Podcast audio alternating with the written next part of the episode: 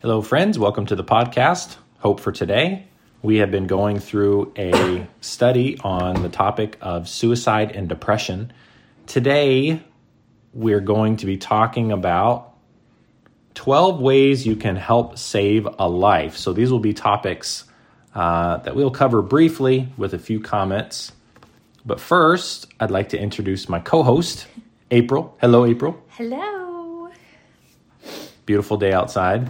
It is. Finally. It is. We're trying to enjoy it. We're so tired. So we had a really good Easter service.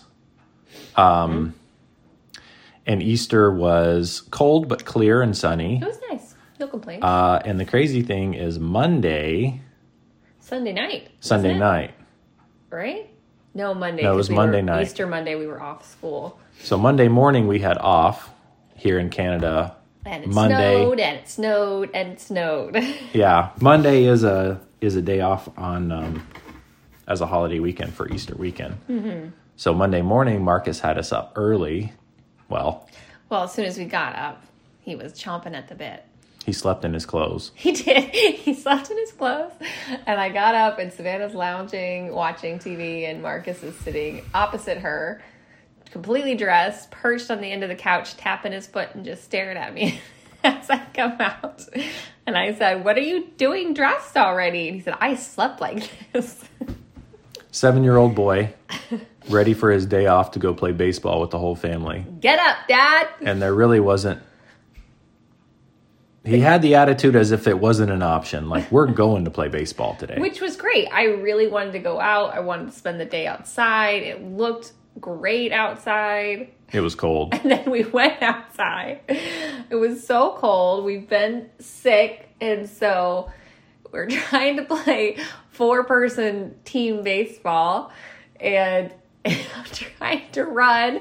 It's like, what, 20 degrees Celsius outside? I mean, No. 20 degrees Fahrenheit. Uh, my, it was probably closer to freezing. It, it was, was, so cold. it was windy. And you feel like you're 400 pounds trying to run around this field. You're freezing. You haven't exerted yourself in two weeks. But Then- Marcus is ready to play. Then we went over to play family tennis. You And where stood on the back line I had my back to the wind. like, like he was staked there. It was- His eyes are barely opened. He's like halfway swinging, which you don't have to when you play with our children. I've 'cause never they- played tennis in the cold before. It's not fun. It's not fun. But our children No. both just stand in the front of the tennis court going nuts, trying to hit every ball. As hard as they can. And so you just stand back there, rarely heard from. Uh, Should have brought my chair. so we toughed it out for an hour and gave up. Yeah. Came home, and then it started snowing and snowed for hours and hours. And hours. It was coded. It Okay, melted. so we're just going to work our way through this list. We won't get through all 12. Uh, and it's these are taken from the book we've been going through, Hope Always, written by Matthew Sleeth. You can find this. I found it on Amazon. You can find it uh, in many many bookstores. And this is at the back of the book. Um, here are 12 ways that you can encourage someone who is feeling depressed or suicidal. And honestly, so these are these are tools that you can use to help a friend, but also I think these are just really good points to make a part of your life as well in order to make sure that you keep your mental health strong. Well, I think not just that, but like to really be the Christian you should be. Like I was just thinking, I listened to a po- a radio station a while back, and he was talking about how it is a biblical command to be encouraging to others, Yeah. and that that's not that's really something we kind of skip over a lot. Uh, the deeper April gets into the conversation, the more introspective, the quieter she gets. Your eyes are so big. So I'm trying to like mouth behind the scenes, speak louder. like two- open. It's like it's like in Willy Wonka. You need to open your mouth a little wider when you speak. two feet from me, and your eyes are like saucers. so, okay, all right, number one. This is a good reminder uh, in the in the COVID post COVID semi COVID world. Number one is visit. People need to know that someone cares, and nothing shows that more than spending time together. Visit at their home or yours, at a restaurant or a coffee shop. Sit in a park and take a walk. There is no replacement for human touch, human voice, and the presence of another person. I find this to be a hard one um, here. I think sometimes just trying not to say anything I shouldn't say. Um, some cultures tend towards socialization more than others. that's true. That's a good way to put it. and some cultures tend towards um, what's the word for just me and include like Uh, seclusion. seclusion more than others and uh, i feel like um, our background is more social Yeah. but um, some people's aren't and so i don't really know obviously um, if you're in depression um, i don't know that you are in a good place to make that decision but i guess i would just encourage people to let people in Yeah. I think that if you are suffering from depression um, or just low low spirits, if someone is trying to get you to come out with them, you're not going to feel like it. yeah But do it anyway. Do it Make anyway. yourself do it. yeah Make yourself do it. and I know like when you're low, it's it's it's hard because you're like, I know this is going to take something from me. I know Yeah. this is going to take effort. If you're not naturally social person, um, that drains. You can feel that drains you. And I definitely wouldn't spend time with someone who I think is going to drain you more. Like Yeah. as in, but if you know that person is going to add value yeah. to your life, if they were going to build you, edify you, as the Bible says, just do it. Like you will not regret it if you just take that step and let that person in. And take the time. Take the time. Like take the time to say yes if someone asks you for coffee. Take Yeah. the time to ask somebody for coffee.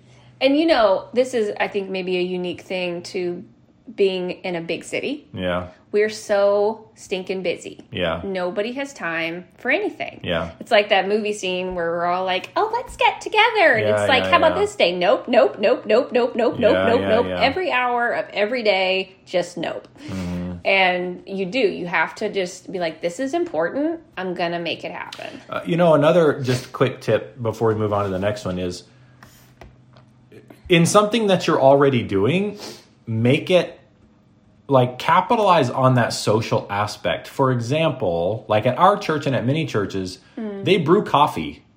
Sure. So instead of coming two minutes before service Or starts, 10 minutes late. or 10 minutes late, just say, I'm already going to go to church. Yeah, yeah. Right? So I'm just going to get there 15 minutes early Yeah. or 20 minutes early or stay 15 or stay minutes 15 late. minutes late. I'm going to sip a cup of coffee Yeah. and just spend a little time with people. I think sometimes we have to take personal responsibility Yeah. for our mental health and And you need society will teach you to blame others and or you automatically assume that it's a medical condition and there are medical conditions out there without a doubt okay this is a very simple illustration okay not medical per se but i've been sick two weeks ago and then i'm in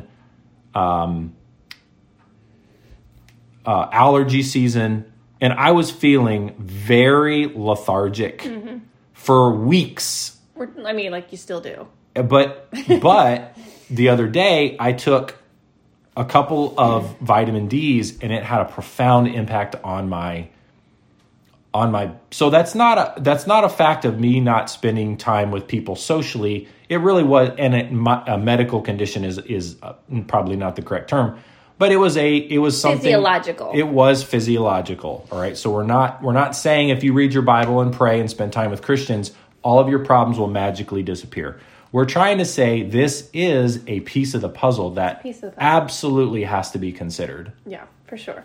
Okay. Okay. Number two, call, uh, which is something where uh, we don't generally do anymore. Um, this can be, you know, it's funny. It's like a lot of times people are more open to like a FaceTime Okay, I'm just gonna rather say, than like an actual phone I have a call. huge aversion to calling Yeah, and to answering calls. Mm-hmm. Um, I'm gonna blame my father, yeah, and I don't think it's a bad thing. But like growing up, we were not allowed to talk on the phone more than ten minutes.